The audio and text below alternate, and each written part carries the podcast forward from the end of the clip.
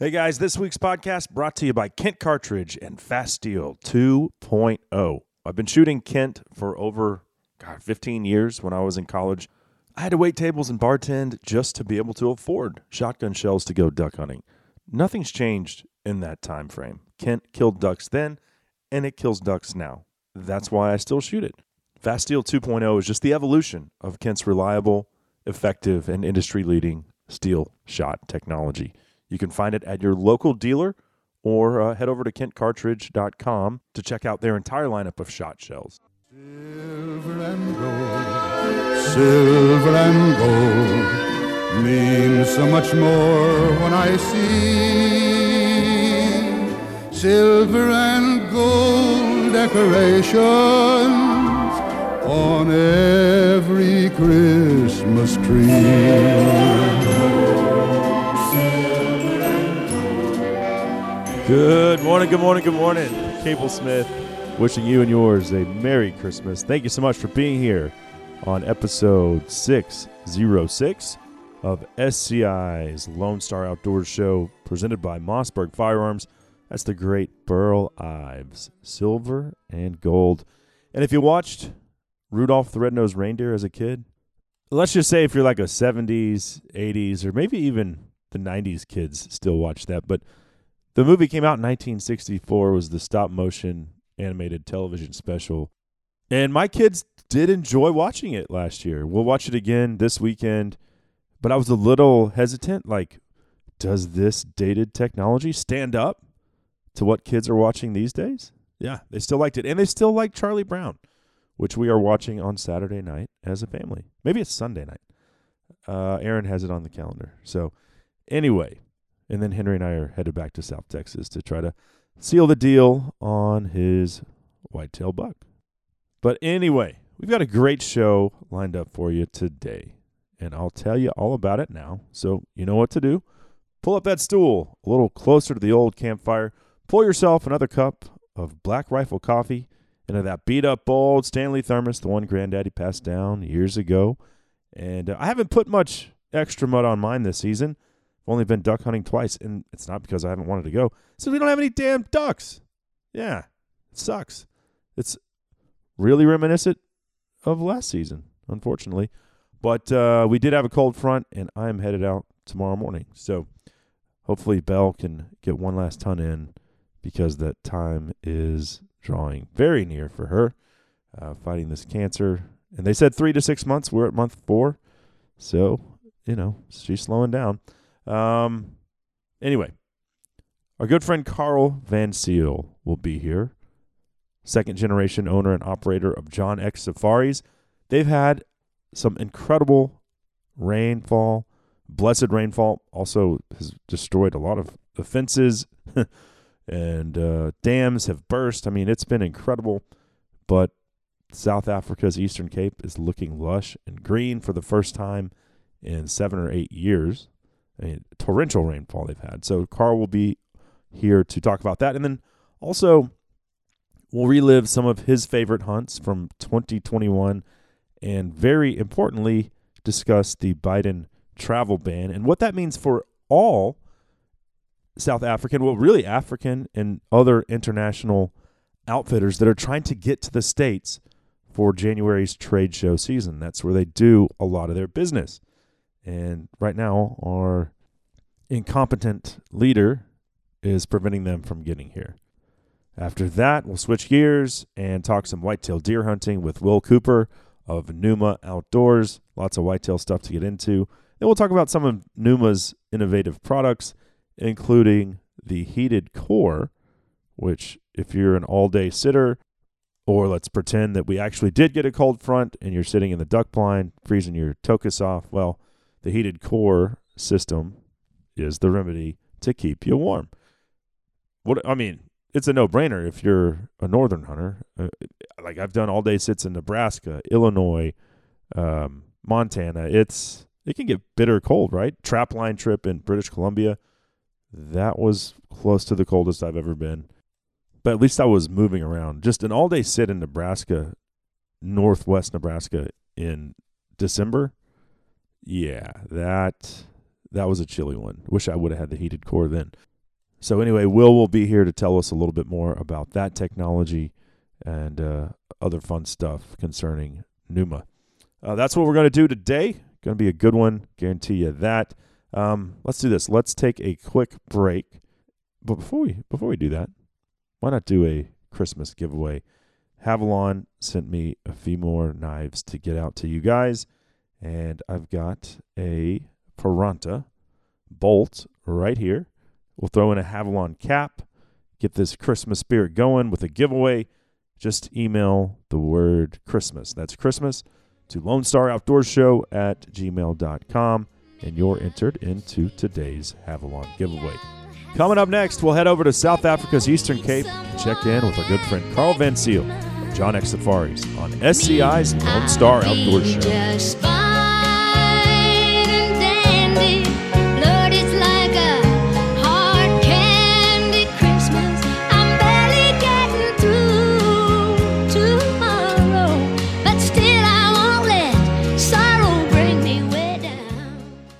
Hey, everybody, Cable here for Go Wild. If you're like me, trust me, these clowns have been censoring me for a long time. But if you're like me and you can't seem to make heads nor tails of what the hell's going on traditional social media platforms like, you know, the one that Zuckerberg owns, well, let me tell you about Go Wild.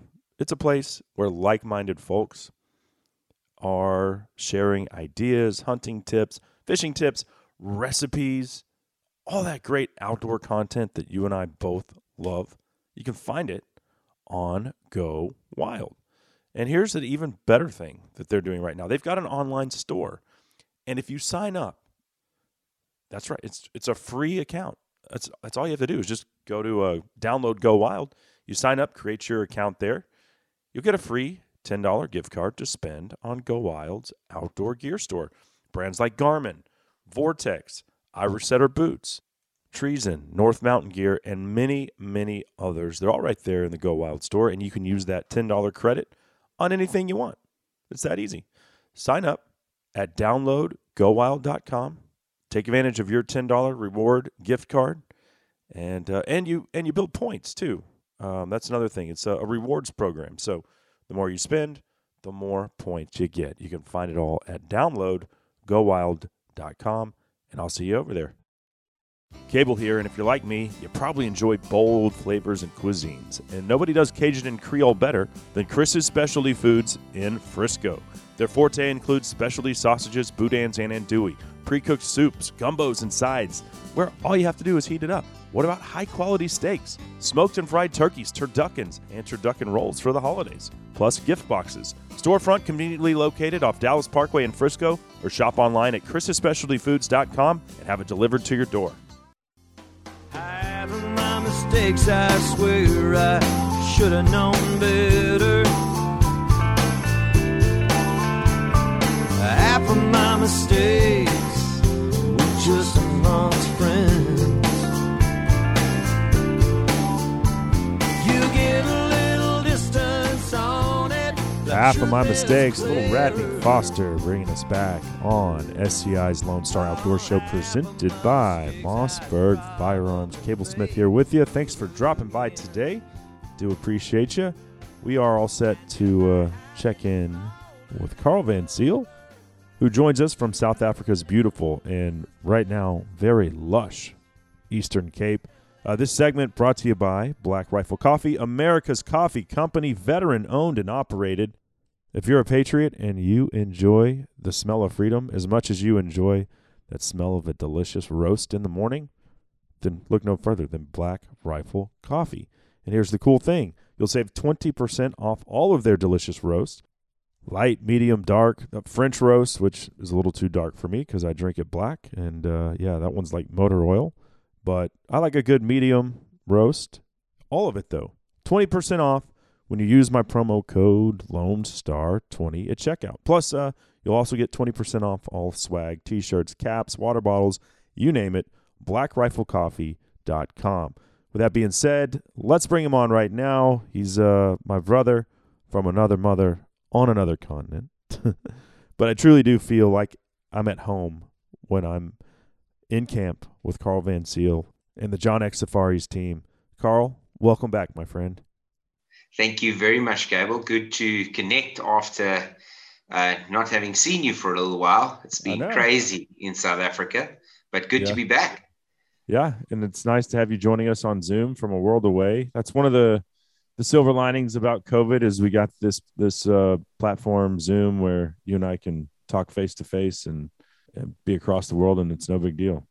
Yeah, it has opened up the world to us as well. You know, it's been a complete new experience. We never knew about anything like this, and now we connected. So have you talked to a lot of clients via Zoom meetings? You know, during COVID, main lockdown, when there was real travel bans, there was a spike in that. Yeah. And consequently, since then, we've had guys kind of taper off again. They want to see you face to face, and they want to, you know, connect on a phone call, often at strange times. And we're not always able to Zoom. But from time to time, most certainly the younger generation, they are Zooming. Yeah, for sure. So you had a crazy last week. And I want to talk about that because it seems like I've been to South Africa with you 5 times now. Yeah. And every time you're like, you just have to see this place after it rains. And it's not like you were in a dire drought last year, but I think the first year that I came to the Woodlands, it was in pretty rough conditions. It was rough. And Gable, you know, Southern Africa for the last 7 to 8 years have had a bad drought. You know, it's been, there's been patches of good rainfall, but we've really battled for continuous good rain where, you know, the water reservoirs would build up and the underground water would become strong again. And we saw that change from El Nino change to La Nina earlier this year, and they predicted big summer rainfall for us. And we had good March, April rains throughout Southern Africa. And then in about September, when it should start raining, it started raining in the north, in Angola, in parts in the north of Namibia, and it started moving south. And our belief down south is always, if it doesn't rain up north in Namibia and in Angola, we don't get the rain when it's summer with us. So the rain has steadily moved down, and last week the heavens opened for us, and we had 100 millimeters of rain in 20 minutes. No, you have to tell us in inches, Carl. I don't know what that is. Yeah, so that is 4 inches. 4 inches of rain in 20 minutes. And basically, consequently, since then, I've had another 2 inches. So we've had 6 inches for the month of December, and today is the 15th. So crazy, you know, just we never see rain like that. But the timing couldn't have been better. Obviously, we just completed Project 25 with a wonderful response from hunters who built these water holes. And man, they are all full. Some did not survive the rain, and the storm was too immense, so we lost 3 of them. We'll redo them in the new year. Like the dams. But other than that, they are full. Yeah. So the dams didn't hold on a few of them. On a few of them, the dams broke. The water was just immense. I mean, Cable, there's some areas of fences that washed away for 500-600 yards. Fences gone. Yeah. So the strength and the power of the water was immense. Basically, repairing waterways where all the river crossings are so we could get around. And I've literally just come in from the guys for this call. The guys are still, we're doing daylight to nightfall hours at the moment, just trying to get it wrapped up. But basically, all we've been doing is repairing fences, repairing what we call mats, where all the waterways, all the water flows through rivers. And obviously, I've spoken about it this week on some of our social media platforms as well. You know, fences are often seen as a negative. But if you take into account what fences have done for game in private sector in Southern Africa over the last 30 years, fences have played an integral role with wildlife success. And for us, we have to repair our fences for our 30,000 acres. Because if we don't, every little bit of investment of that habitat and protection of that game-only habitat falls away. So we'll have domestic stock in there within hours, within days, because our vegetation is so much better. Right. Yeah, and I think, I don't remember the exact numbers. I've seen it previously. We've talked about it, but compared to like 1970, what percent increase in South Africa's wildlife have we seen to today? Cable 3-4-fold.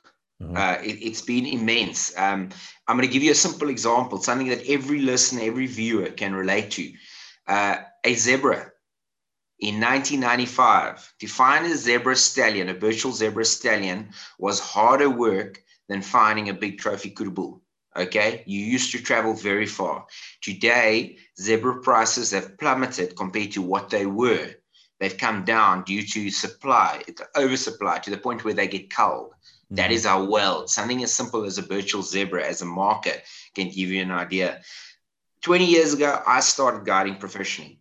At that stage, zebra was seen as a good species to invest in. You'd have them on your land. Today, there are so many that you don't even get a bid for them anymore. They're just too many everywhere. Mm-hmm. Mm-hmm. Okay.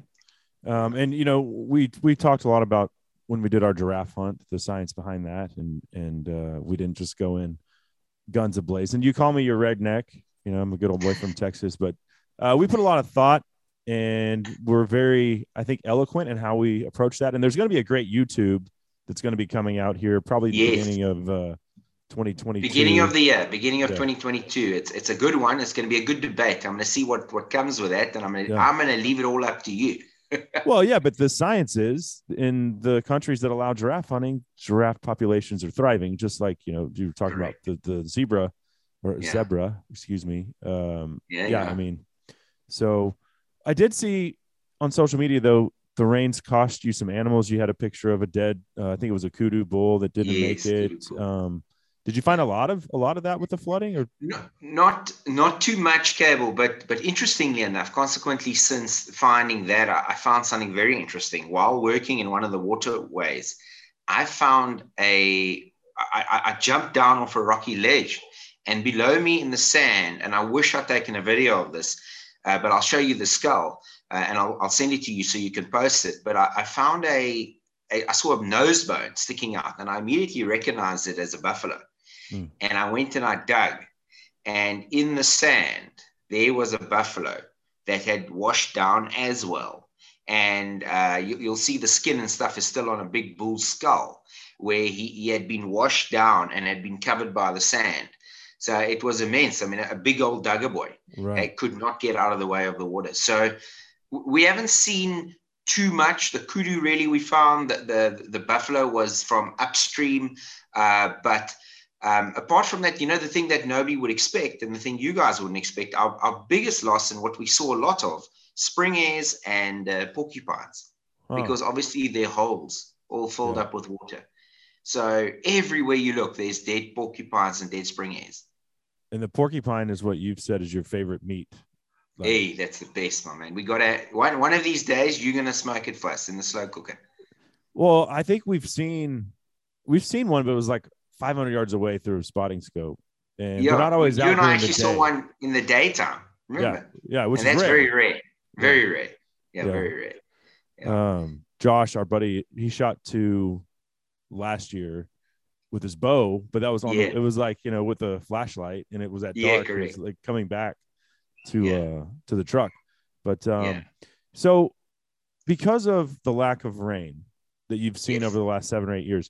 You've managed your wildlife very strictly with population, density, species to species, you know, what your goals are. Will that increase with all of the blessed rain that you've had? No, it won't, Cable. And the reason why we say that, the old heads around here, they always tell you that you never, ever managed any area or habitat for the good times. You manage it for the bad times. Mm-hmm. And we have a philosophy that first the soil, then the food, then the wildlife. So nothing can exist without the soil. So for us, the most important thing is, and people don't take this into account, and I saw your post this morning as well about the bison in Yellowstone. Yeah. And I think one of the most important factors what people don't take into account, people think of mouths eating. What about four hooves? That every animal has got five opportunities to destroy the soil and the grass under its feet. And that's an important factor. And when you do your management and when you do your strategy for long term, I'm not talking, you're never going to see results in 5 years. You're going to see results from year 10 forward. But if you go in hard and you say to yourself, those are the strict principles and goals, then you will be good. 20 years from now, you'll laugh. but it is a long process, and it's one that's not very rewarding if you're impatient. You just got to scratch at the surface all the time. So give us an example. When you purchased the Woodlands, the previous owner, I think it was Norwegian or something, he didn't spend a lot of time or invest any energy into properly managing the herds. When you acquired it, it was all out of whack. So talk about the number of animals that were on the plains then versus what you have now. Yeah. So interestingly enough, Woodlands is made up of 30,000 acres. If I broke that up into a percentage, I would say that 70% of the vegetation and the habitat is made up of browsing, while 30% is grazing. Mm-hmm. Unfortunately, while the numbers were correct for the carrying capacity of the property, if we took it as a 30,000 acre block, the issue was they had it the wrong way around. 70% of the population was made up of grazers and 30% of browsers. So while the numbers made sense for the acreage, it wasn't the correct ratio on what food was available and habitat was available. So a little example of what we did, we went in there on day 3 of arriving, November the 9th, 2016. We got up in a helicopter and we did our first game count. 8.5 hours later, we finished flying our grids. 24 hours later, the computer spat out the corrected number. So we counted the game, we plugged it into a program developed here in South Africa in the 80s, interestingly used all around the world for IntraSec today. And basically it spat out the correct number of, if I counted 80 bushbuck, they say, well, we predict you've got 120 bushbuck because you missed so many due to the vegetation, et cetera, et cetera. But a long story short, we came to a number of 4,500 head a game. It was grossly inadequate for the land. We then went to work. We removed, in our first year, we removed 1,800 head a game via capture, via culling, and via trophy managed hunting. That's what we basically did. So I would say if we talk the trophy management hunting, that made up 200 head a game. The rest was majority was capture and culling. That's how that was broken down. Since that time, it's now end of 2021. We've removed more than 2,000 impala, to give you an idea. That's how quick they breed exponentially and how you have to bring them and keep them intact. Wow. Okay. There's one animal that roams the plains that you effectively call an asshole, and it's a blessed buck. What's up? Why do they have that loving moniker? Not my favorite. Yeah, not my favorite. It's because they're selective eaters. They know what the best grass is, and they go to town on that, and they absolutely ruin blocks of what we call veld, so of countryside out there. And a blessed buck to me is probably one of the hardest animals on the land, and I don't think they're particularly smart. So I'm not awfully fond of them, and to hunt them, it's more of a shoot. So over time, I've always given you a hard time about them because I don't enjoy them that much. But what really makes me not enjoy them, and they have an important role to play, they're part of our model, but they're just harder on the veld than anything else. And that is why I took off 600 in that first year. They get the other plains game riled up too. Like, you know. Yeah, they do. They get the black wildebeest going, and so it's one of the species I don't have much time for, but they are around, but they're not my favorite. Like, but you have to have them because people want to, they want to. Yeah, people want to hunt them. Yeah, they're one of the good entry-level plains game species. So yeah, absolutely. And a beautiful big blessed buck ram is still an impressive animal. It's just when you look at, you have so much food, you have so much acreage. I can hunt blessed buck at my neighbor. I don't have to hunt my own. That's my theory. Right. So, Carl, what in last year, 2020 was certainly very weird. And we were there in February. And like I told you, getting off of the plane, we had a hamburger and a beer at the airport bar because the bartender was like, y'all are the first Americans we've seen in a year. Yeah. And so he was like, please have a hamburger. I was like, okay, you have cold beer, we're in. And we talked about how the animals, they forgot what it was like to be persecuted. They were just not. It's not like they're still wild animals, right? But it was just like, that little edge that they have when they're being hunted hard. They kind of it was nice to like be the first ones back.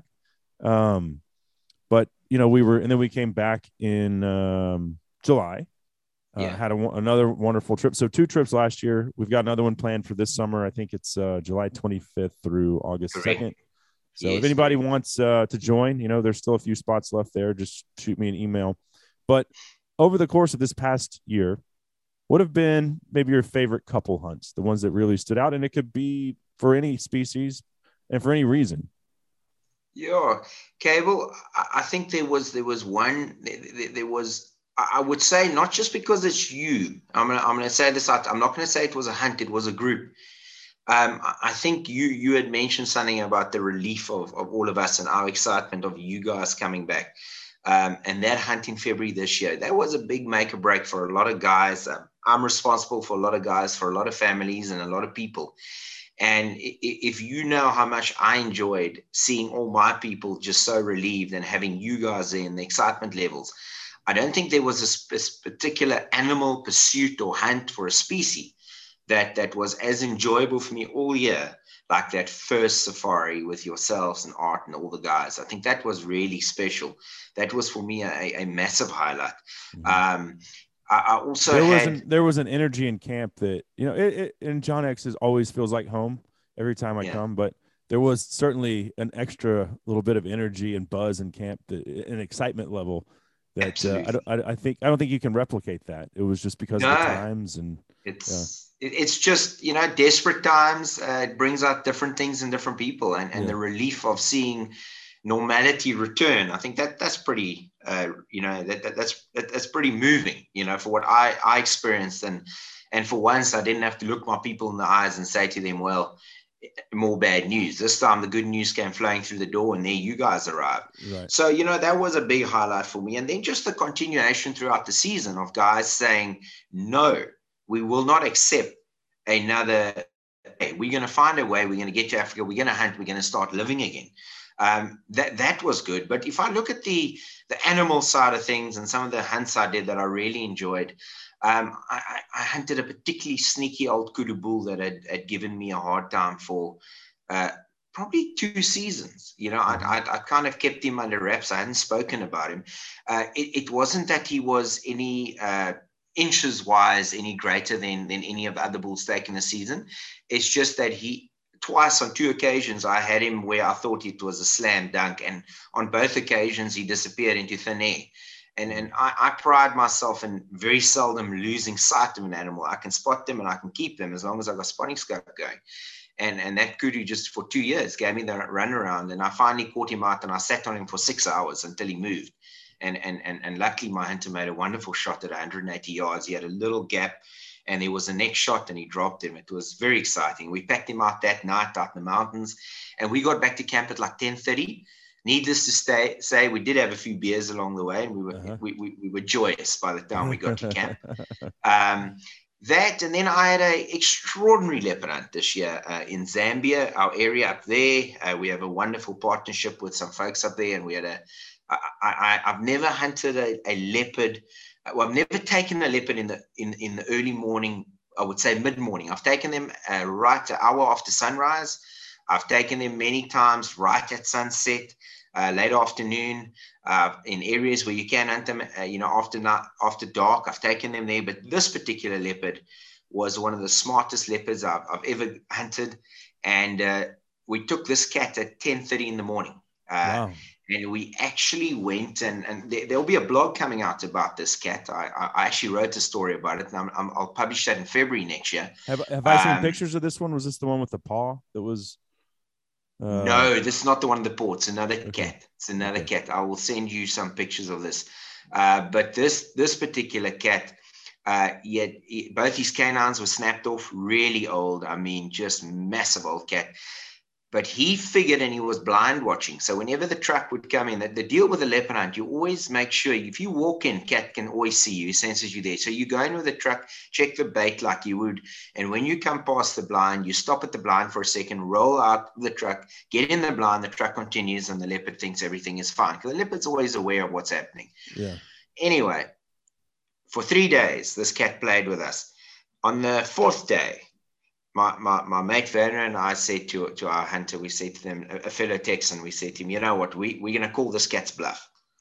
So what happened was we put a tracker in the blind with us.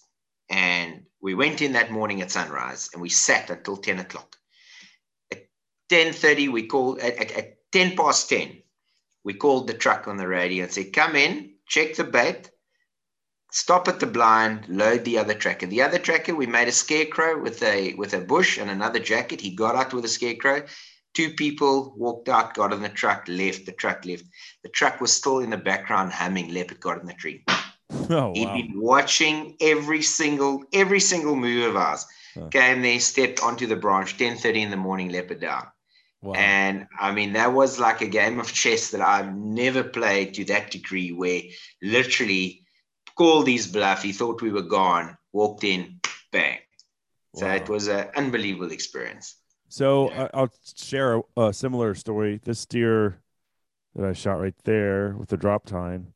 Yeah, that wasn't a high fence in Texas. It was a big ranch though, but it was the end of the season, and yeah. The ranch owner was like, "I want you to shoot, I want you to shoot the biggest buck on the place." And I've been hunting him all season, but he has me pegged. He has me figured out. He knows the sound of my Jeep, so I go to one blind and I get pictures of him at the other. Yeah. And so he's like, "Well, we haven't tried this yet. We're just gonna park at the one blind. We're just gonna walk in to the other one." Yeah. And he's like, "I know he's gonna." If my hunch is right, he's going to show up there. And sure enough, dude, yeah. I mean, that's exactly how it played out. But it works like that sometimes. Yeah. They figure you out. So, so cool. Yeah, leopard's still one high on my bucket list. Someday you and I are going to have to tackle that. We're going to do that, yeah. Man. Let's do this. Let's take a quick break. We'll come back, and I want to talk about what's going on with the latest COVID stuff and in our country and how that affects South Africans. Perfect. Excellent. And that segment brought to you by Stealth Cam. I actually have left some Stealth Cams with Carl in South Africa over the years, and the DS4K video quality is absolutely stunning. And now they've got the DS4K Ultra as well, whether it's baboons having a party at a local swimming hole, a leopard crossing a trail, a big old Dugaboy Cape Buffalo, or a beautiful kudu bull.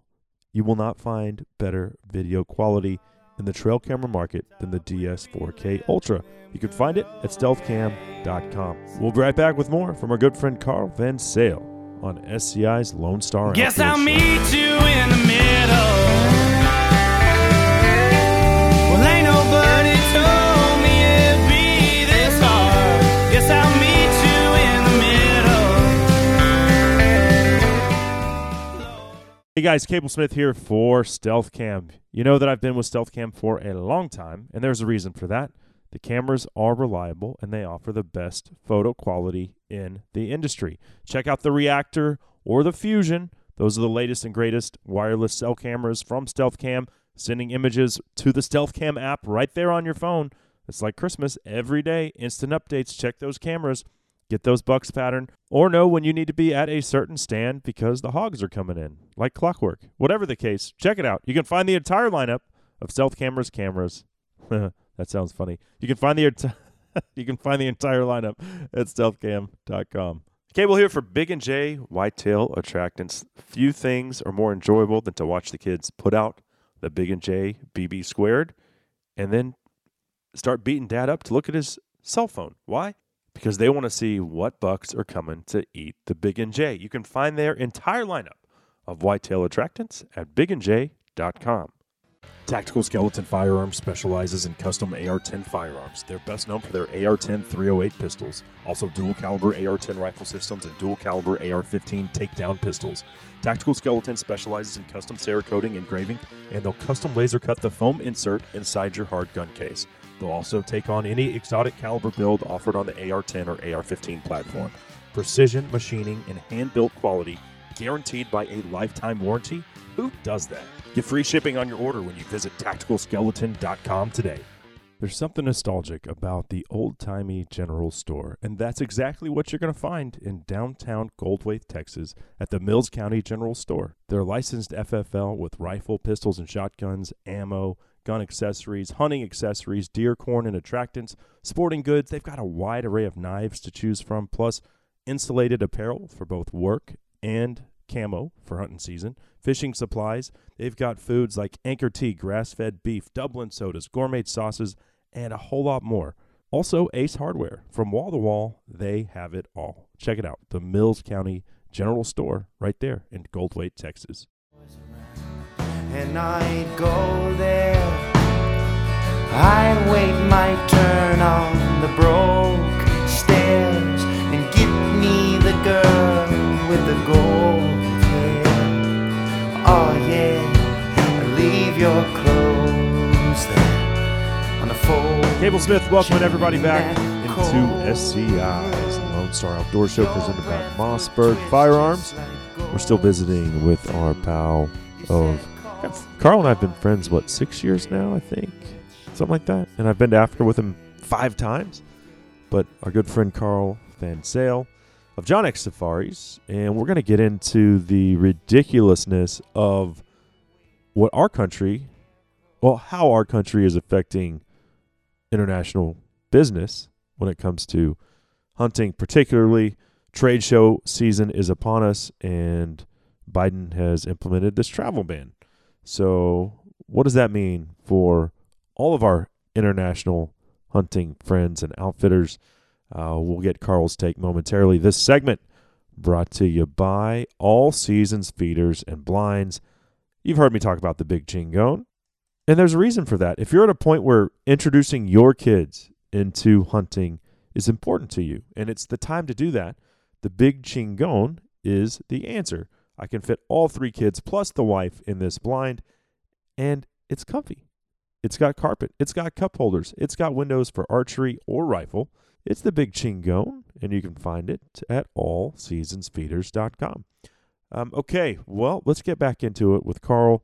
Certainly appreciate you sticking around. It's a pleasure, bud. I see the world news this morning is giving us a bit of good news.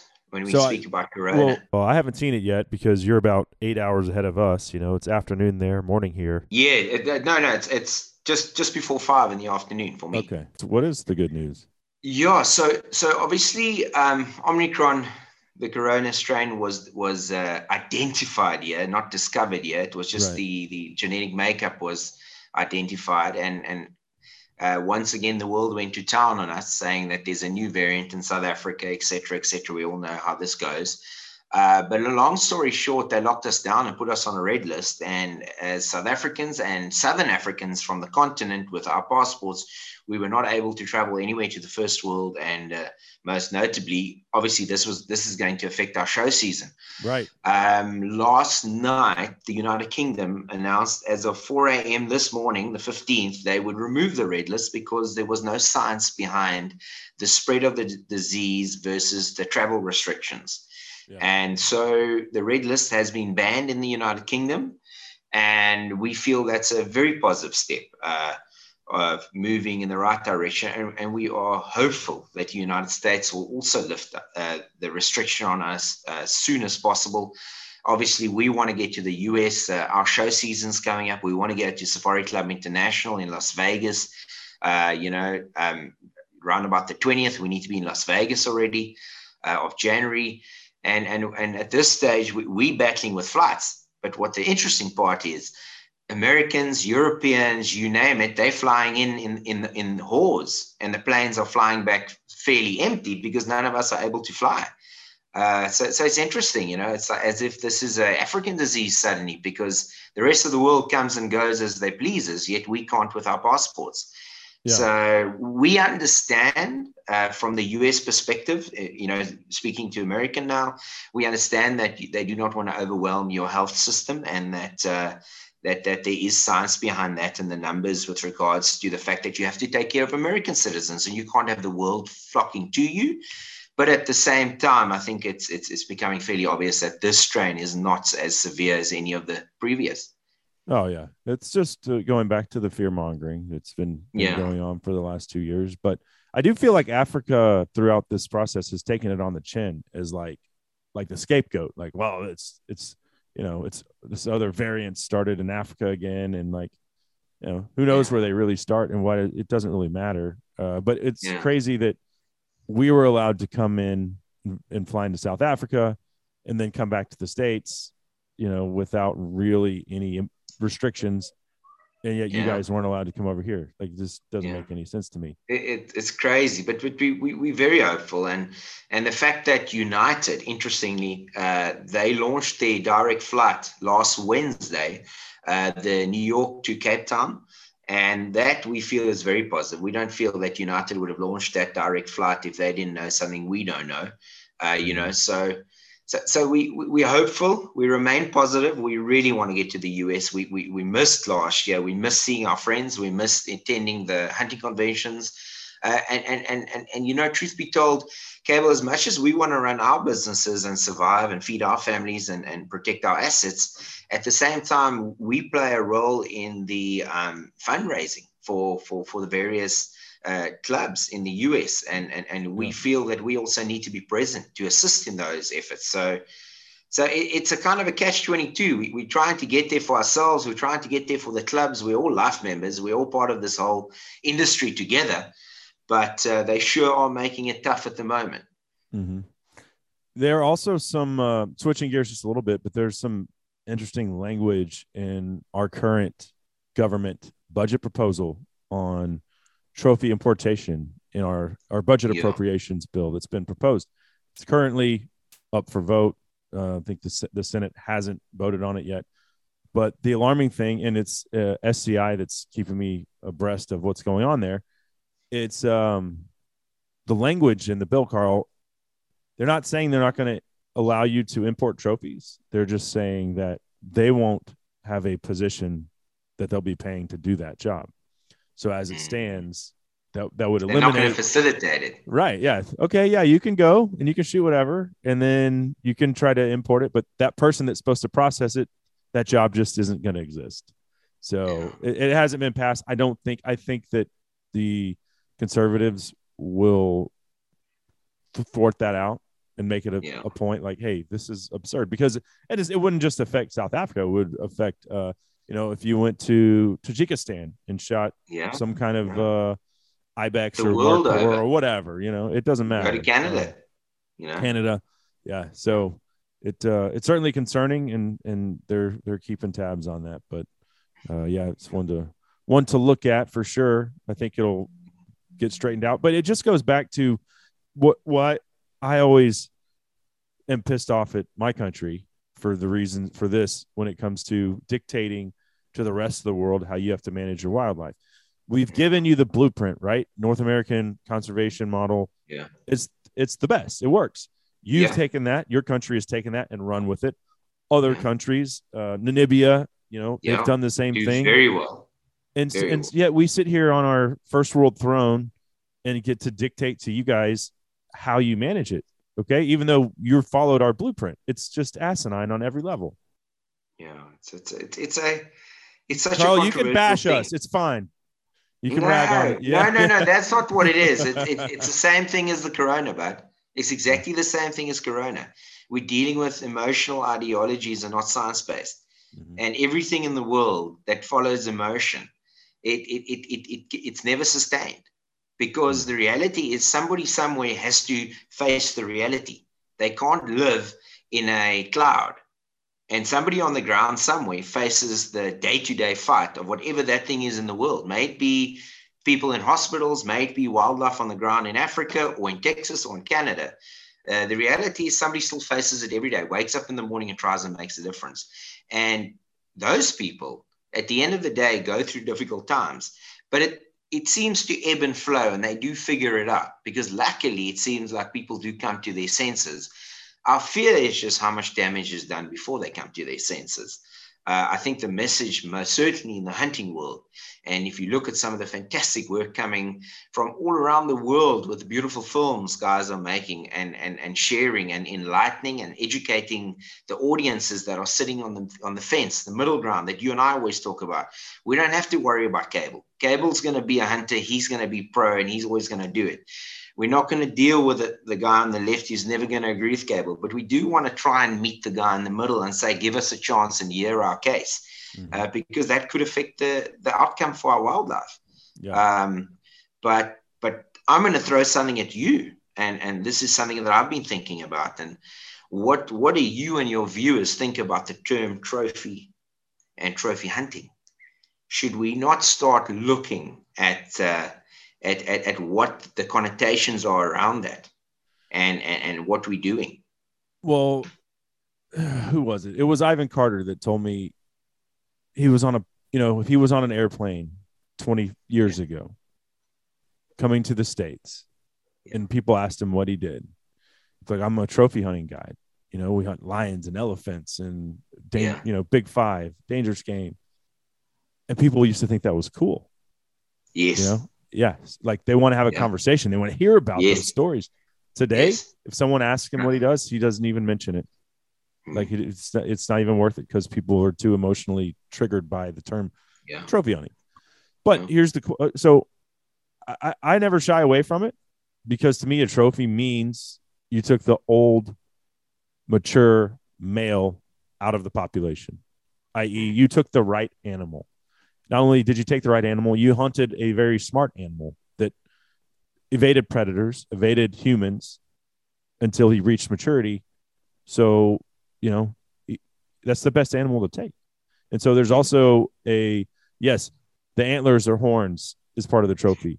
The experience of outsmarting, outwitting, going toe to toe with the, with an old bull or old ram or old buck, that's part of the trophy. And then obviously feeding your family, feeding your friends. We sit around the dinner table at my house. We sit around the dining hall at John X Safaris, and we share in the rewards of the hunt as well. So it's all part of the trophy, the experience, all of it. But here's my question to throw it back to you. Okay, do away with the term trophy, Carl. Replace it with what? 5 years from now, that term is now stigmatized. So that is the one thing I do agree with you on that one. Yeah. It's to put minds together and say, is it the hunt? What is it? It's you know, because sometimes it's you know, the hunt can be conceived many different ways, and that's a whole different. It's like ethics. Ethics can be, you know, each person's got different standards of ethics and what you're comfortable with. But I often wonder if we changed the how can I say, if we changed some of the branding of what we communicate, and we self-regulated ourselves a little bit. If we looked at some of the pictures we post and the things we do, and we say to ourselves, if we had to just look at this picture, and if it provided any self-doubt, would we put it up or wouldn't we put it up? I mean, am I right in saying that a lot of what we sit with today is due to the fact that social media gave all of us a platform? As much good as it's done, it's really given us a platform to often do a lot of damage. Yes. I would say that we haven't changed, right? No, we haven't changed. We correct. If you go back and look at safari magazines or journals from 25 years ago, it's the same images, you know? Yes, I agree. And now we even do a better job. Like maybe there was more blood associated with those. Like, I mean, when we take an animal with John X, and I don't think it's specific just to John X. I think most safari companies across Africa now are very cognizant of the image that they put out. And so there is no blood. It's all wiped off. I mean, there's you, the tracker, the cameraman, myself, everyone is hands-on, making sure that animal is spotless, that it looks respectful. I mean, I think that job is being done, right? We're trying to put out the image, but we haven't really changed. It's going back to what you said about social media. It's the times have changed, and now it's there at everyone's fingertips. They don't have to pick up a safari magazine. Yeah. You know, like what are the odds of a non-hunter in 1980 picking up a safari journal? Probably not at all. Like, why would they wouldn't look at it, right? Now it's just in their face. So nonstop. Yeah. So I think that has changed, but I don't know. It's a complicated one. Yeah, it is. But again, change the terminology, and I think give it 5 years, 10 years, and then you're gonna have to. They'll be on it. Yeah. Yeah. So I don't know. Part of me always just says we should just be proud of what we do and just keep doing it and just keep fighting.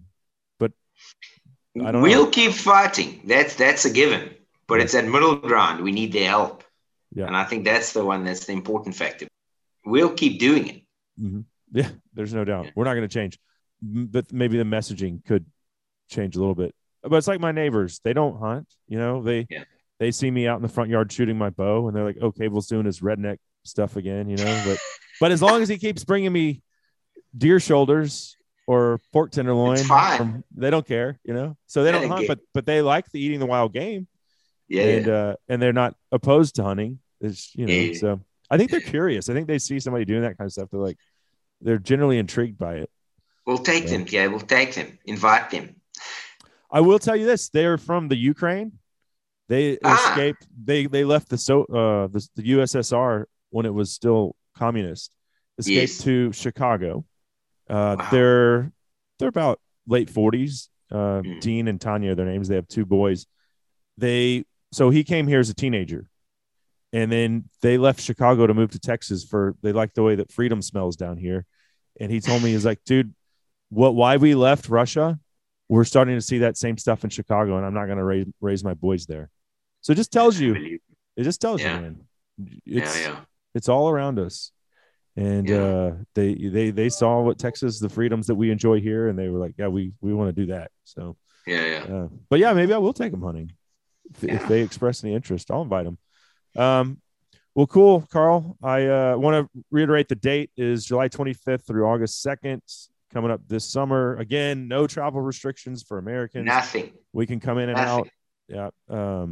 So the message I want to share with the viewers, if you give me a minute, Cable, is that to each and every one of you tuning in, no matter where you hunt around the world, the importance of your experience, your trip, your investment in your time away from your work, your families, your businesses. I can't tell you guys if I spoke on behalf of the industry, the difference you made from 2020 to 2021. And I feel for my friends in New Zealand, they still have not had a season. And we really hope that our New Zealand friends can get out of this loop as well and start getting back online the way we did in 21. Our hopelessness of 2020 was replaced with an unbelievable 2021. And a lot of my competitors and my good friends feel the same way, and we're so upbeat about next year. And Africa and its wildlife is thriving because of your efforts, and that's for wildlife around the world. And, you know, go on your trips, book those dream hunts, and thanks for supporting us. I think if ever we saw the importance of you and your dreams, we did during 2020 when they were not possible. Well, and I'll say the most rewarding moment of my time in Africa over the years with you was going to the school that essentially, I mean, there was a school there that existed. Yes. They didn't have electricity. They didn't have water. They didn't have a soccer field, basketball goals. Taking part of the Cape Buffalo that we hunted together to the school and donating the meat to them, seeing the reaction on the kids and the staff's faces as they're singing and dancing, they're so happy to have this meat. And then to play soccer on the field that was built by hunters' dollars through the physical labor that John X provided. That is where you look at what you're doing and you say, yeah, we're doing the right thing here. This is a justified endeavor. And here's the proof in the smiles on these kids' faces. Yeah. Absolutely. And we all do it for different reasons, Cable. We all hunt and follow this lifestyle and this way for different reasons. And we all can find something within the outdoor world. May it be helping a little school, may it be a experience on the side of a mountain in Tajikistan, may it be in Alaska or Africa. I think the main thing is you keep dreaming, you keep following, and you keep going. And that's what makes this whole thing with the wildlife thrive and go around. Mm-hmm. You know, it's wonderful. So where can folks find John X? Cable, they can find us at johnxsafaris.com on the net. They can connect with our YouTube channel. We got a lot of good new videos coming up. We've got 2 a month coming up from after Christmas. We're going to be hitting it hard. There's a really special video coming out. And we appreciate all the following on YouTube and then all the social media platforms. And they can find us with you on Lone Star Outdoor Show. And you guys can join Cable on Safari. And if you want to see some funny stuff and you don't know Cable that well, you want to see him in Africa. So join him on Safari for lots of fun, fantastic hunting. And yeah, we tend to meet new guys every year, and it seems like our group and our friendship circle just gets bigger. So it's been so fun over the years and seeing that growth. All right, my friend. Merry Christmas to you and your family. Thanks, Gable. And listen, all the best with Bella. We're thinking of you. We know you've got a few experiences left there, mate. And I know you over the years, we've always spoken about our love for dogs. And you and I, we sit many a day discussing our wonderful memories and thinking of you and hoping she makes a few good more hunts for you there, mate. And have a good Christmas and lots of love to the family, eh? You as well, my friend. All Cheers, right. man. So there he goes, Carl van Zyl of John X Safaris, my good friend. And, you know, trust is a big thing when it comes to hunting and especially booking international trips. Carl, over the years, certainly has earned my trust. Seriously, you go to a foreign place, you need to be comfortable with the people that are essentially taking care of you, right? You don't know what's up from down a lot of times in a foreign country, especially one that you haven't been to before. And that's why shows like SCI's 50th annual convention coming up are so important, because you can make those connections, you can feel out outfitters and see if they're a good fit for you, if they're someone that you think you'd be comfortable with in a new and exciting and maybe sometimes even a little bit sketchy situation. But anyway, yeah, if you're interested in that trip, July 25th through the 2nd of August, shoot me an email, LoneStarOutdoorsShow@gmail.com. That segment of the show proudly brought to you by Rustic Reminders Taxidermy and our good friends over at Lone Star Ag Credit. Coming up next, we're talking whitetail deer and heated core technology with Pnuma Outdoors' Will Cooper on SCI's Lone Star Outdoors Show. He talks all about AA, chain smoking while the stereo plays. Noel, Noel, the first Noel.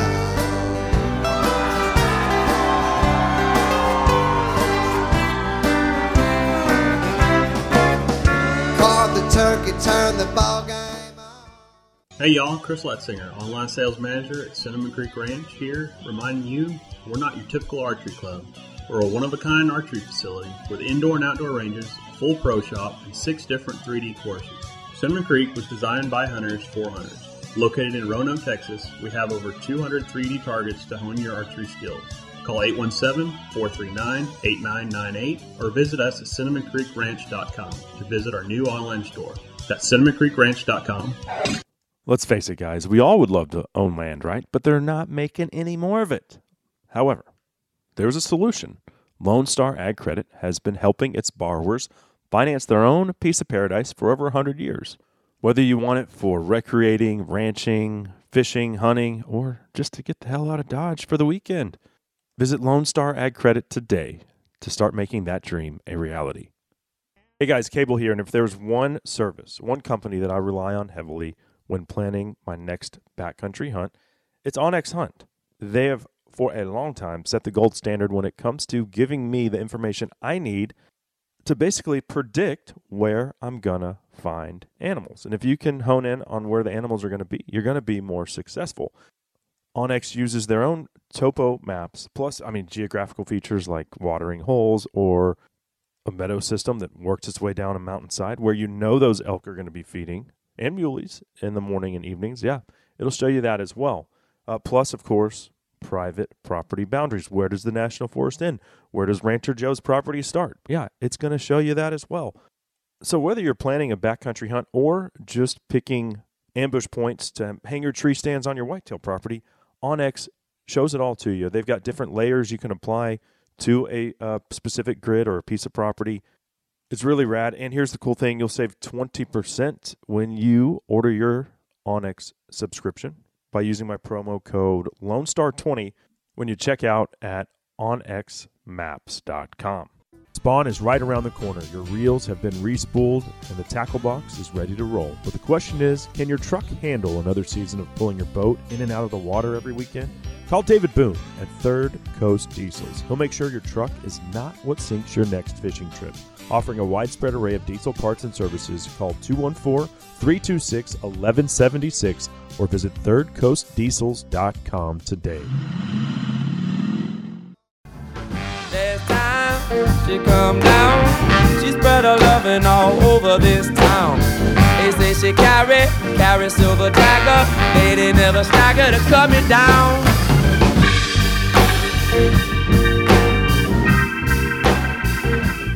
Silver Dagger, the name of that one, from Charlie Crockett, bringing us back on SCI's Lone Star Outdoors Show, presented by Mossberg Firearms. Cable Smith here with you. As always, thanks for dropping by. Hope you're having a wonderful holiday season. I hope that you've made time to watch Christmas Vacation 3 or 4 times at a minimum. Maybe Christmas Story. You'll shoot your eye out. Although my kids tend to gravitate towards Home Alone and Elf. They're not allowed to watch Christmas Vacation yet anyway.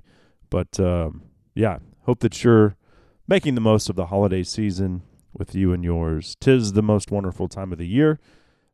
We're all set to visit with our friend Will Cooper of Pnuma Outdoors. But before we talk a little whitetail hunting and get into their latest and greatest gear, this segment of the show proudly brought to you by Mossberg Firearms and the Patriot rifle lineup.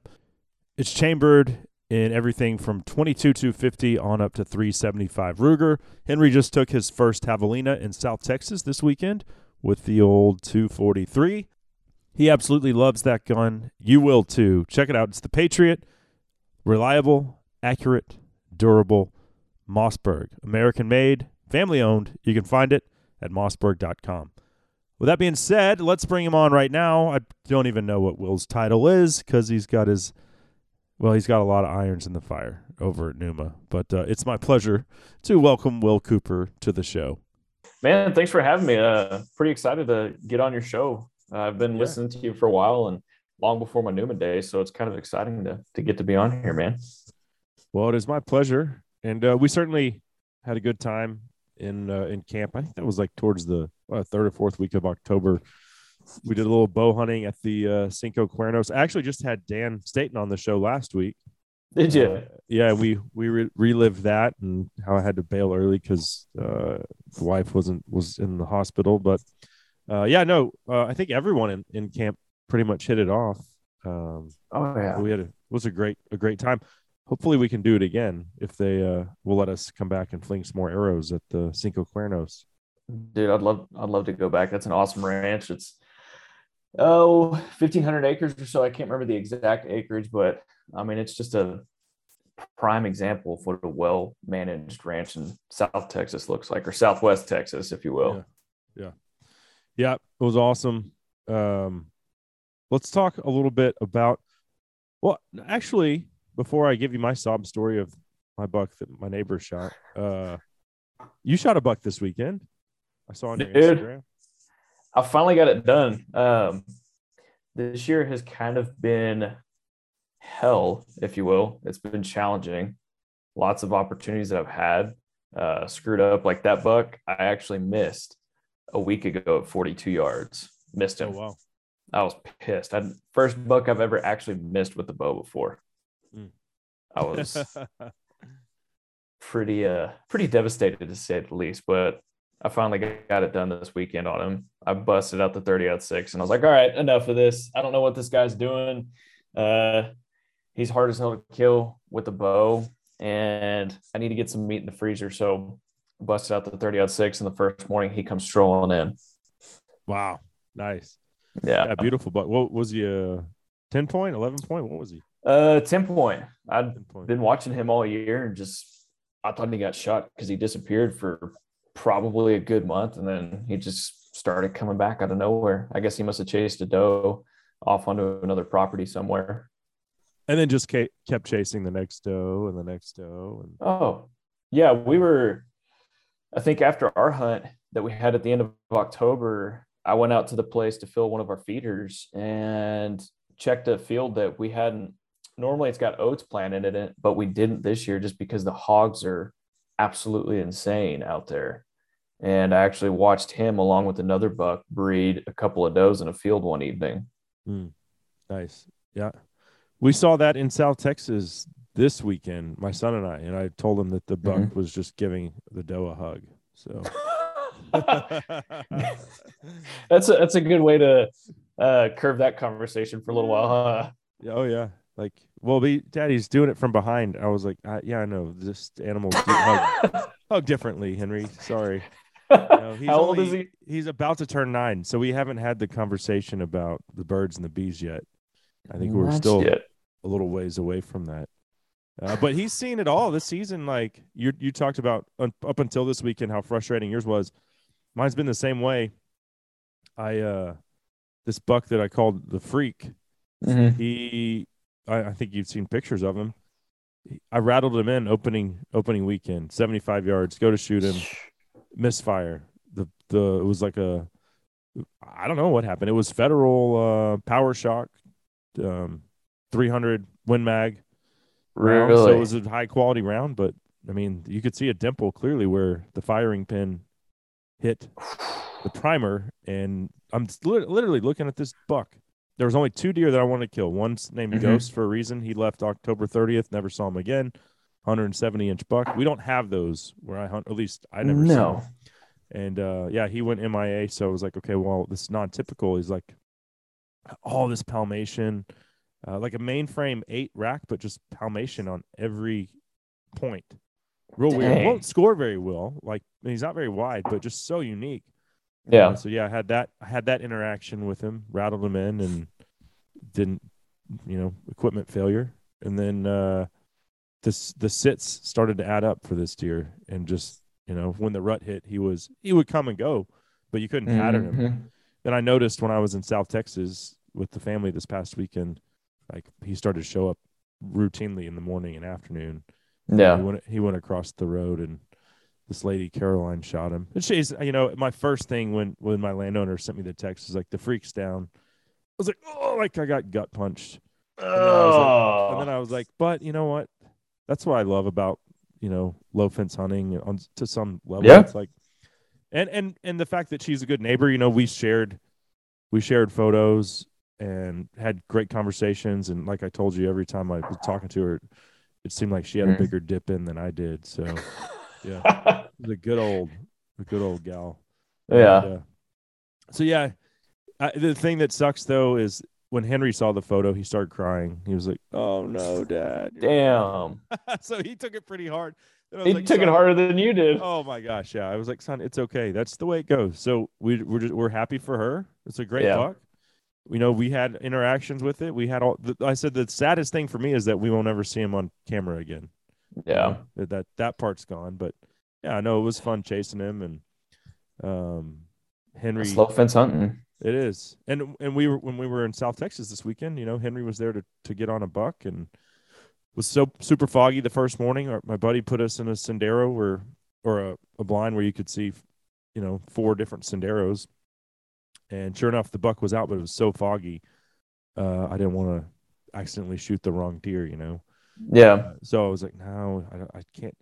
Also, a management buck down there, totally different than what a management buck would be like where I hunt. Like, oh, 100%. Like 135-inch. I ended up texting my buddy. I said, I think I'm looking at the deer. But he's way too wide. Like, you don't want Henry to shoot this deer, right? He's like, no, short tines all the way across. Mainframe 8. No, that's him. Shoot him. And finally, he's like, okay, Henry, here he is. He's got the 243 on him. And this doe walks right in front, dude. Like, there's just, I was like, all right, you can't shoot. And he's like, I know. I can't, can't make a clean shot. And then the deer eventually just turned around and walked straight away. And at 8 years old, we're not doing the Texas heart shot yet. So no, not yet. No, I've never shot an animal in the ass. I'm not going to lie. I've shot elk in the chest with a bow. But I've never taken the Texas heart shot. I don't think I have either. Not on a animal that I want to eat, at least. Not even a pig. I mean, probably on some varmints and stuff, but never on that. Yeah. But he did shoot a javelina, so that was cool. Something different. Shot his first javelina, and we cooked it up. And man. I was gonna say, I saw y'all were eating it. How was it? Oh, so good. So you just have to cut that scent gland, like on their top of their back. That's why they get the nickname stink pigs. But man, it was better than wild pork. He also really? So my buddy smoked it for like 4 hours.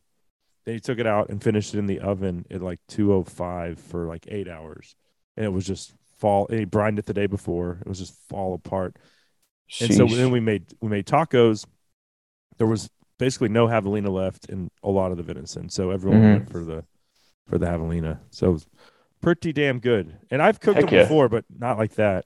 I think they get a bad reputation for no reason, just because they stink initially. But the meat's beautiful. I'll have to try that sometime if I shoot one. Yeah. Well, let's talk a little bit about you, man. So you've been with Pnuma for how long? Coming up on a year and a half now. And what is your official job title? So it's field operations manager, but I think that's going to change just a little bit because I get asked all the time, like, what does that mean? Like, what do you do? I'm like, well, I wear a lot of different hats. So what I've done in the past is I've managed our social media pages, run the podcast that we've got, our blog, and then best way it's been described before is taking Pnuma to the masses. And so I was in charge of getting our trade show booths to Total Archery Challenge, Texas Trophy Hunters, the DUX show up in Fort Worth, and just anything else. So just really just getting the product at the boots on the ground level to people. That DU Expo was way too hot. Oh, dude. It's like 115 degrees in front of that little concert venue. Yeah. It was horrible. I think that event will be much more well attended this year. I think they're doing it in April, which is, well, that was the plan last time. But then because of COVID, they were like, well, let's do it in July in Texas. Freaking miserable Texas Motor Speedway. So, it was horrible. But April, I think this year will be great. Yeah, April 20th through the 22nd, I think, is when they're having it. Mm-hmm. Okay, so you are a jack of all trades over at Pnuma. What did you do before that? So I've got kind of a wonky background, I guess. Started a college bass fishing team, which got me in the industry. I used to actually work for Wade Middleton at Carrico TV.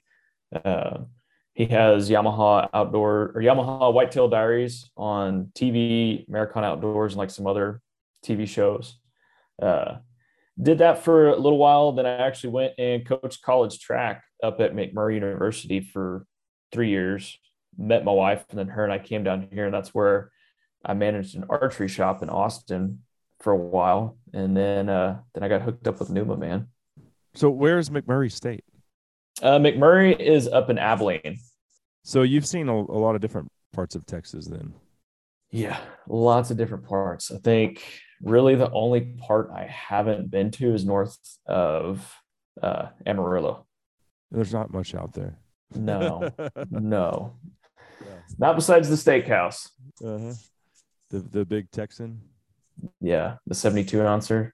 I want to try one day. I've eaten there. I have not tried that steak. I'm gonna do it one of these days. You're a better man than me. I'm checking out on that. No way. Well, as far as Pnuma is concerned, I've been with Pnuma since I think the first time I wore Pnuma was on my South African safari in July.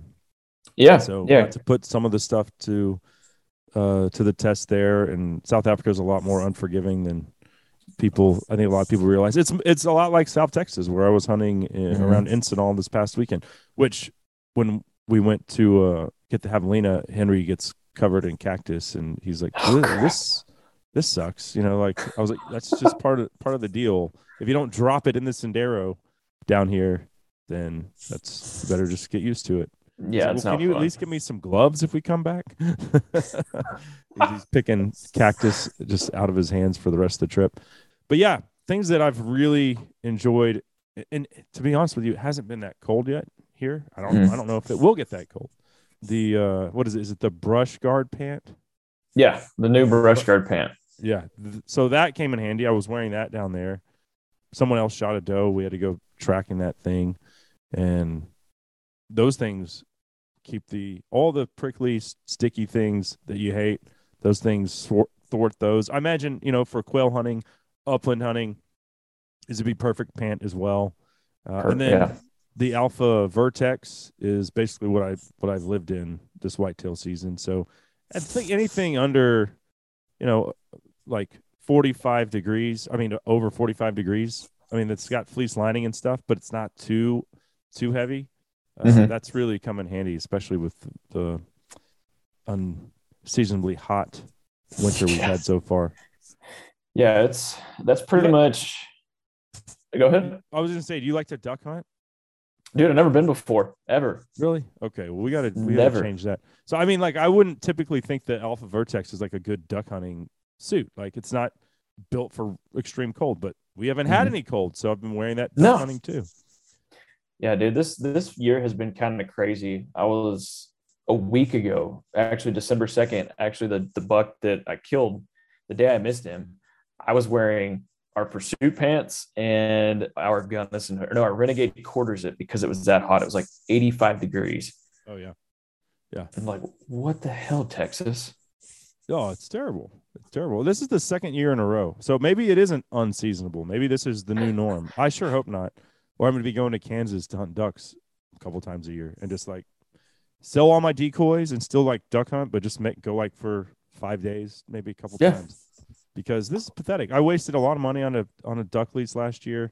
We shot limits opening day, and then I think we did the math. It was like $150 a bird after that.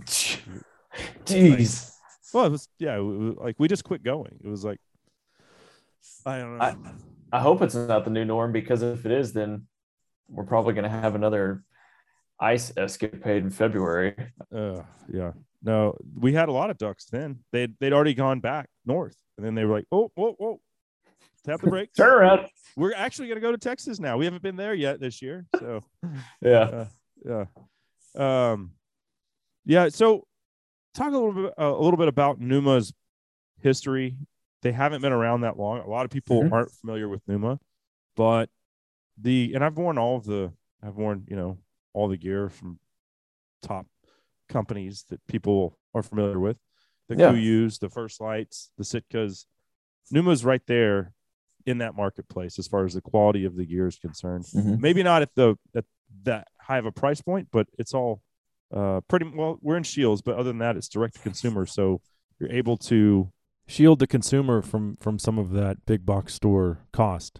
Well, and we're also going to be, aside from Shields and direct to consumer, we're going to start going into a few smaller shops. But no, we're right up there with them, man. I mean, we're competitive, and we've just got a great gear we don't like to pigeonhole ourselves in a corner by saying, you know, we're an ultralight gear, or we're sheep hunting gear, or just we don't want to pigeonhole. So we try to make gear that anybody can use everywhere. And now people probably say like, oh, it's hard to be that gear for everything. It's not really, but that's just what we do.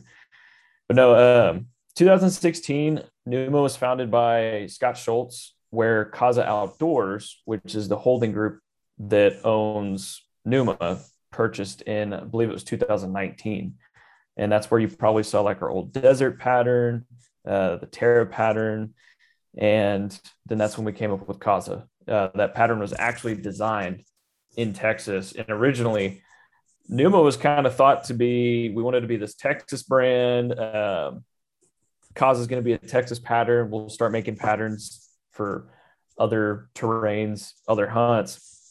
But then we quickly found out that our pattern works well anywhere. Yeah. And like you can see, like, you know, there's guys up Colorado, Wyoming, everywhere else that's picking this gear up, and they're taking it out west and putting it through the ringer. Yeah. Well, and I was shocked when I got over to South Africa, and one of the PHs in camp that I'm good friends with, his name's Sticks, he was fully decked out in Pnuma. I was like, what the hell? Where did you get that, dude? Yeah. And he was like, we got hooked up with the taxidermy shop that we use over here. Was before COVID, I think, supposed to be selling a lot of Pnuma's gear, and then kind of stuff went to hell, and I think they ended up giving the gear to PHs. So I don't know how all that played out. If there's any bad blood. I don't either. But, no, I don't think it's bad blood. I've heard this. I think there was something we were supposed to be doing over there, but then, like you said, COVID happened, and I don't think anything's happened since. Yeah, but I was shocked. And Sticks was like, "Yeah, this Casa." He's like, "I love this stuff." So, yeah, it's effective everywhere. Hell, Dan was on the show last week. He's primarily a Western elk hunter. That's what I mean. Casa is perfect. So. It is, man. Like I could get down to the nitty gritty of the different layers, you know, the macro and micro layers, but basically it just, the way that pattern is designed is that any terrain you're in, so basically let's say you're in a green lush environment, that pattern's designed to pick up on that green and magnify it more to help break up your outline. Or, well, hell, South Texas brush country. Yeah. This weekend, my buddy was like, I like that pattern for here. It's like, yeah, because South Texas stays kind of green.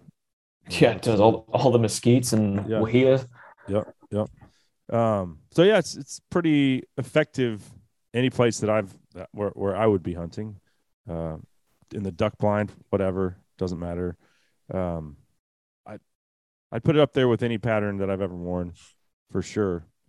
What about like as far as I think you guys really cater towards bow hunters, right? As far as making stuff that's quiet, breathability, you know, layering systems, all that's important. It's like I'm always sweating by the time I'm to my same. You know, you're walking in, having gear that isn't going to cause you to, because if you start sweating, next thing is you get cold. Mm-hmm. So talk about layering, breathability, all that good stuff as far as, you know, from a bow hunting standpoint is concerned.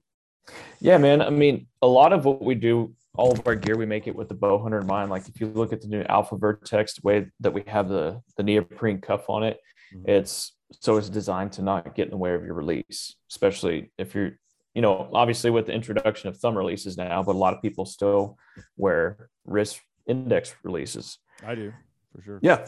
I kind of go back and forth myself, but we designed that. And then when you look at like our Waypoint jacket or our Selkirk jacket, there's a tree stand port harness on your back. So that way you don't have to wear the harness on the outside. You can wear it right on top of your base layers, your mid layers, and then you can put your outer shell, like your Waypoint and your Selkirk on top. But we try to make layers to help you be comfortable in any situation. It's basically geared for anything that the weather's going to throw at you. We've got your standard merino base layers. We've got a new base layer out this year.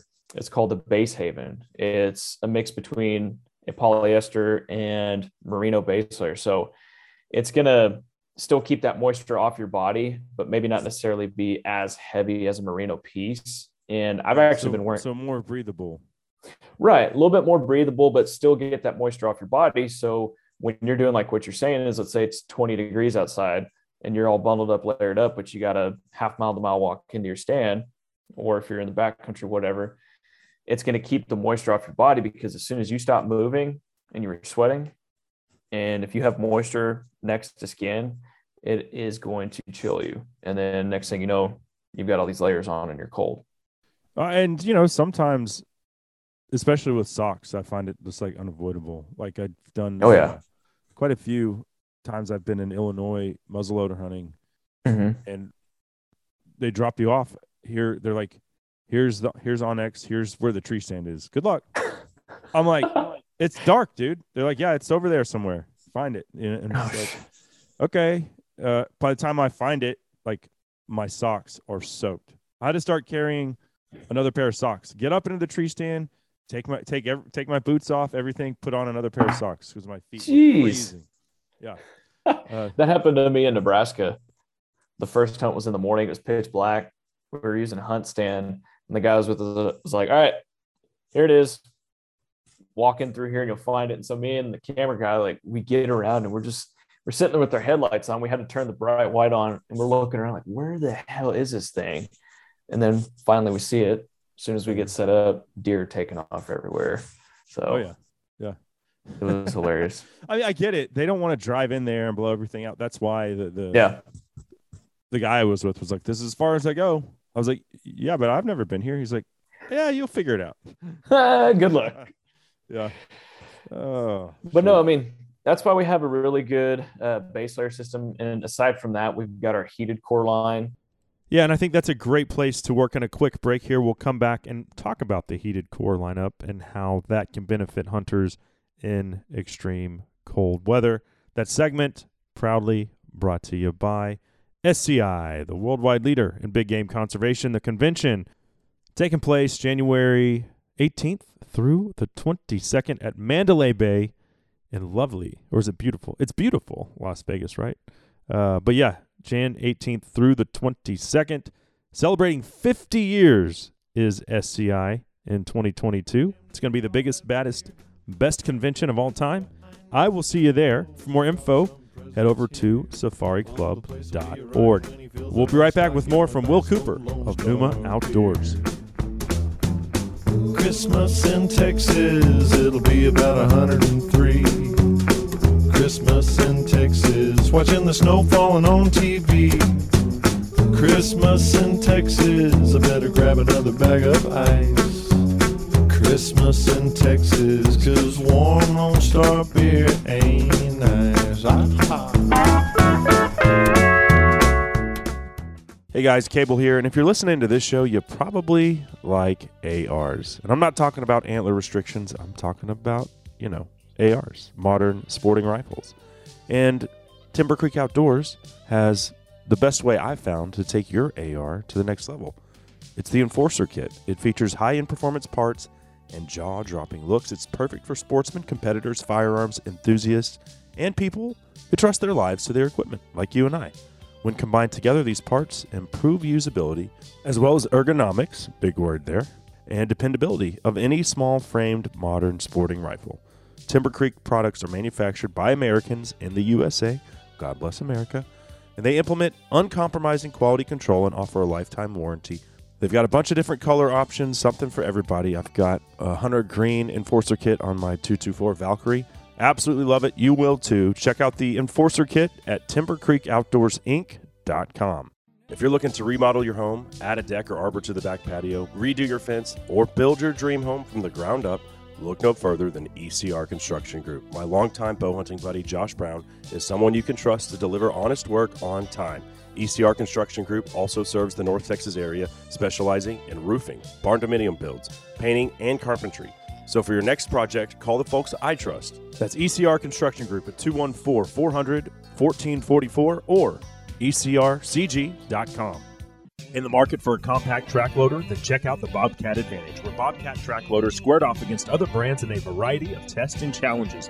Whether you're looking for performance advantages, uptime protection, or quality design, Bobcat compact track loaders are the best-built machines in the industry. But don't take our word for it. Watch the videos at bobcatadvantage.com or see Bobcat machines in person at Bobcat of North Texas in Lewisville, Fort Worth, Cedar Hill, Longview, McKinney, Paris, and Sherman. Visit bobcatofdallas.com today.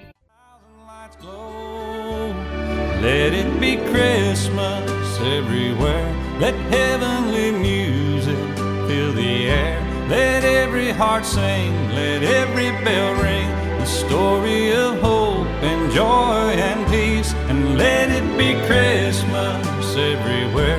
Let heavenly music fill the air. Cable Smith welcoming everybody back into SCI's Lone Star Outdoor Show, presented by Mossberg Firearms. Thanks so much for dropping by today. One of my favorites, Let It Be Christmas. A little Alan Jackson for you, spreading that Christmas cheer. We are still visiting with Pnuma Outdoors. Well, he's a jack of all trades, but Will Cooper is still here, and we're going to talk about Pnuma's heated core technology momentarily for those really cold December and January days. But first, this segment proudly brought to you by Vortex Optics and the Fury HD 10x42 range-finding binoculars. It's the perfect gift for that hunter in your life here this Christmas season. And you can find the Fury, which for me, it's a game changer. It eliminates the need to carry a rangefinder and binos. Yep, it's all combined into one. You can find the Fury at vortexoptics.com. With that being said, let's get back into it here with Will. And I wanted to focus on the patented heated core technology that Pnuma, well, really is doing very well with. And maybe someday it'll even surpass what we're doing with the awesome outdoor apparel. But take us to a cold place, Will, and explain to us exactly how the heated core works. So to be honest with everybody, when I first started working for Pnuma and I saw this heated core base layer that was battery powered, I thought it was the biggest freaking gimmick there ever was. Like, there's no way that there's just who's going to use this? And dude, the first time I used it, it was 20 degrees. I was sitting in a tripod in Texas. It was right before Christmas. I was like, you know what? I'm going to wear this. I'm not going to wear any base layers. I think I just put a t-shirt on over the vest, and I didn't, all I wore was the Waypoint pants, and I just kept that thing on low. You've got the little battery packs, your pants and your top each have their own battery. And then your vest has a button on the chest, and then you've got a little button down on the pants. And I just put it on low because it's supposed to give you 4 to 6 hours of power. Dude, the only thing that got cold on me was my toes and my face. And then my fingers I kept inside of our little hand warmer that's also battery powered to keep it warm. And it was probably the most comfortable I've ever been in 20 degrees. So, yeah, it sounds like a gimmick, but everyone that I've talked to that has actually used it swears by it. No, yeah. I gave go for it. No, I was just going to say, so how expensive is it? And actually Cody Roberts, he told me that a lot of snow skiers are getting more interested in having that. Dude, snow skiers, ice fishermen. Ooh, yeah. Soccer moms. It's quickly going to be getting pretty mainstream on its own, is the best way to put it, and probably about all I can share right now at this point. But we've got something pretty big coming for 2022 with that product. And so is that still on the Pnuma website? Yeah, you can find it on the own entity now. Right now it's on our website, and the vest and pant with batteries, you can get, we just changed the prices a little bit. Thanks to Joe Biden. I was going to say that. We had to change the price a little bit, but now the vest went from $160 to $199 for the vest. But in my opinion, you don't have to worry about buying freaking shake up hand warmers anymore, the adhesive body warmers, because this thing's just woven with carbon fiber all around that's in specific areas like your chest, down at your abdominals, your kidneys, basically that those parts on your body, as soon as they get cold, you're pretty much done. And so these pieces are made to keep that warm. Okay. Right on.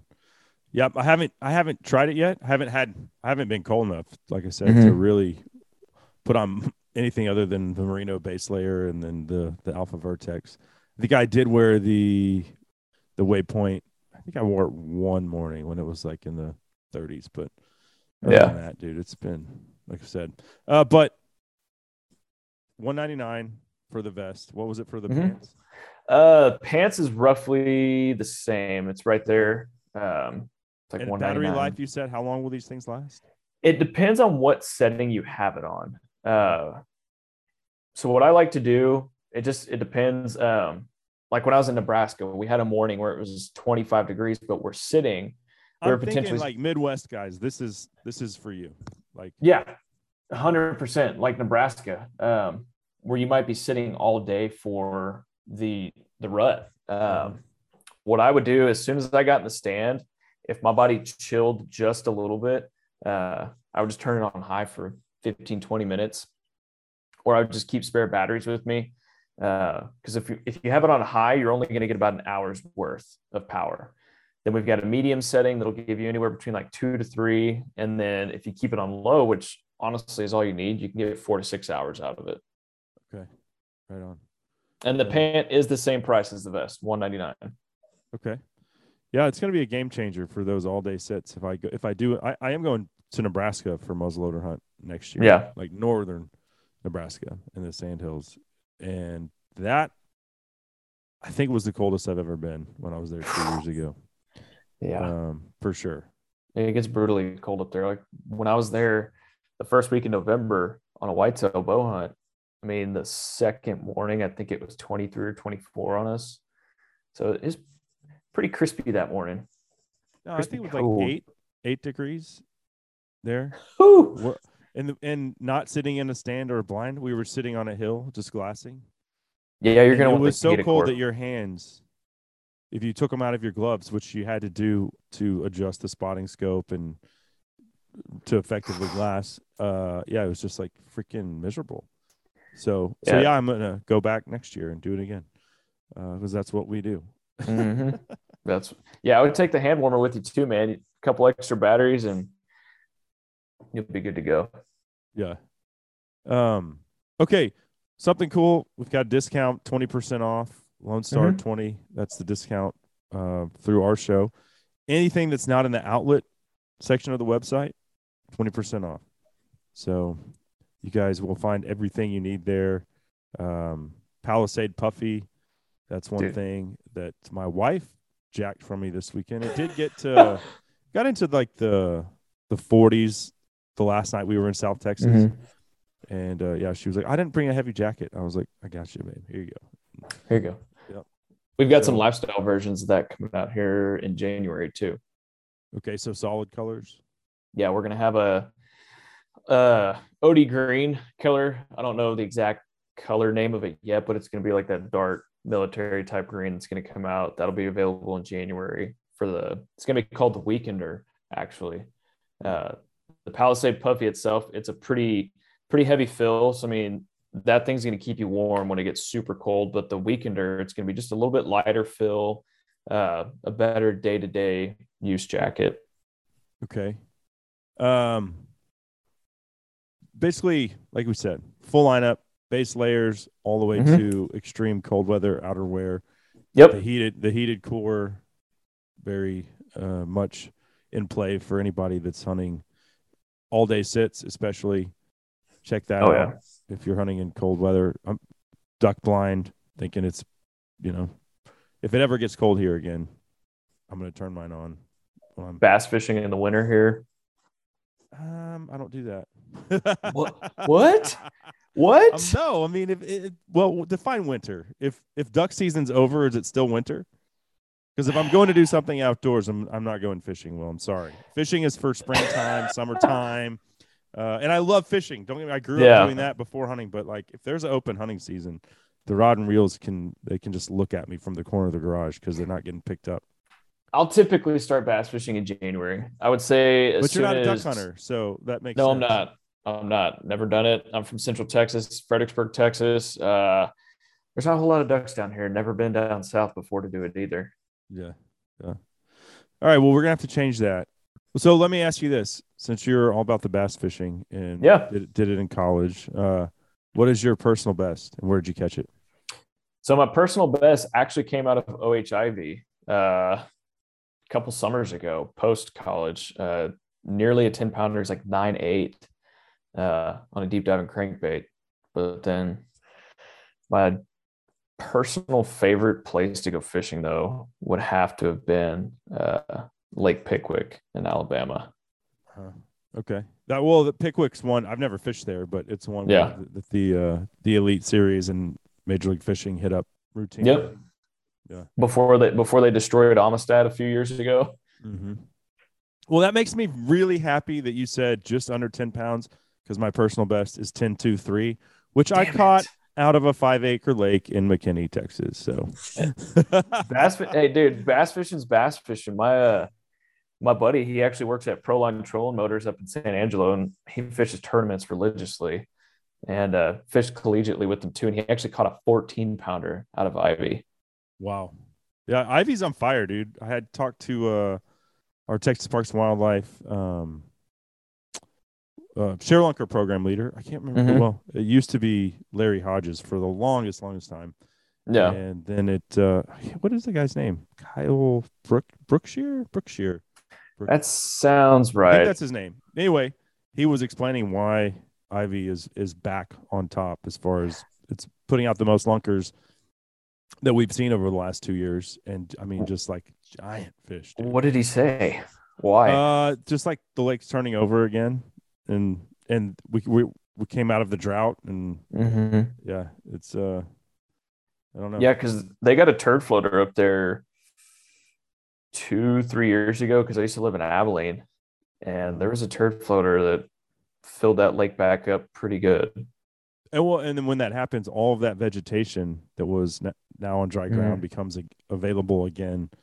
So very as far as habitat and food sources are concerned, very acute for growing big fish and seeing those spikes and the number of lunkers being brought in over the rails. So, but yeah, that fish that I caught, let's go back to me, Will.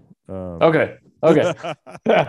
No, it's funny because my dad has and I've told him when he dies, he probably has some other things that I would want as a keepsake, but he has, I think it's an 8.7 he caught out of Lake Fork in early 90s.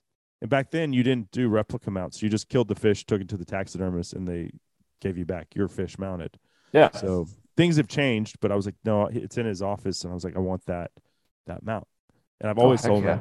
And then I think it was 2018 when I caught that 10-2-3. So bigger fish than him. Uh-huh. And I've told the story on the air. So I catch the fish. I don't know what it weighs. I go to get my scale out of my backpack. Turns out I haven't caught a fish worth weighing in so long that the battery's all corroded and it's rusted. So I tie the fish up, drive to Cabela's, buy a new scale, and haul ass back there, weigh the fish, let her go, tell my dad, first person I call is Dad. You're not going to believe this. You're not going to be happy about it. And so I told him. The next day, he sends me a picture. He goes, "Is this where you were standing when you caught her?" And he was standing right there trying to catch her. No. Did he catch it? No, he didn't catch it. Oh. So, yeah. I will say there, my aunt and uncle used to have a piece of property here outside Fredericksburg that they had a small tank, and they had stocked it. And I caught a fish there one time that I'm pretty sure it was above 10 pounds, but I never had a scale. So I don't know. I was also like 12 years old. So an 8-pound fish could have seemed like a 13-pounder to me. Yeah. Oh, for sure. What'd you catch that fish on? I caught it on a 10-inch plastic worm. I think it was a Zoom. It was a Zoom. Yep. Maybe it was pumpkin seed. Probably. I could go back and look at the picture. But I guarantee you that if you were to open my little soft plastics case, whatever is the most of, I probably have like 5 or 6 of those. I probably went back to Cabela's and bought all the same thing. Yeah. But no, I've never sniffed 10 pounds again. I don't know if I ever will, but it's definitely a challenge, man. I know it's the thing that a lot of guys spend a lot of time and a lot of money trying to catch a fish over 10 pounds. Mm-hmm. Well, and to be honest with you, after I caught that fish and like the whole goal of catching one bigger than my old man, who like, dude, he doesn't hunt. He's just a bass fisherman. That's why it was such a big deal to rub it in his face. Right. Like, because he fishes every week, and I'm like, I'm the springtime, summer fisherman, but like from September through January, no, I don't really do any fishing. I will a little bit, but I'm still in deer hunting mode. Yeah. But right on, man. Well, 20% off, promo code Lone Star 20 off of anything that's not in the outlet. So all the new stuff, Alpha Vertex, brush guard pants, all that good stuff right there. And it's give us the website. It's spelled funny, so spell it out for everyone. It's www.pnumaoutdoors.com, and then it looks like Pnuma, so it's Pnuma, but not Pnuma. Pnuma. Right. I get asked that all the time. Yeah.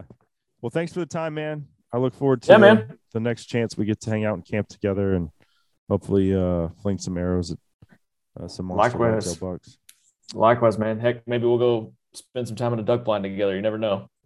Hey, I got an open seat. I just don't have any birds. So you can come watch the sunrise. Yeah. I'll come watch the sunrise with you, man. All right, buddy. Take it easy. You too, man. So there he goes, Will Cooper of Pnuma Outdoors. Great stuff there. I am certainly going to put that heated core to use if the temperatures ever dictate that it's necessary. If not, I've still got a Nebraska muzzleloader hunt on the books for next year. If they ever let me back into Canada, well, I'll take it up there as well. So trying to get another Newfoundland moose hunt on the books, and then, of course, make up that black bear hunt too. And there's a little Saskatchewan whitetail opportunity that is piquing my interest.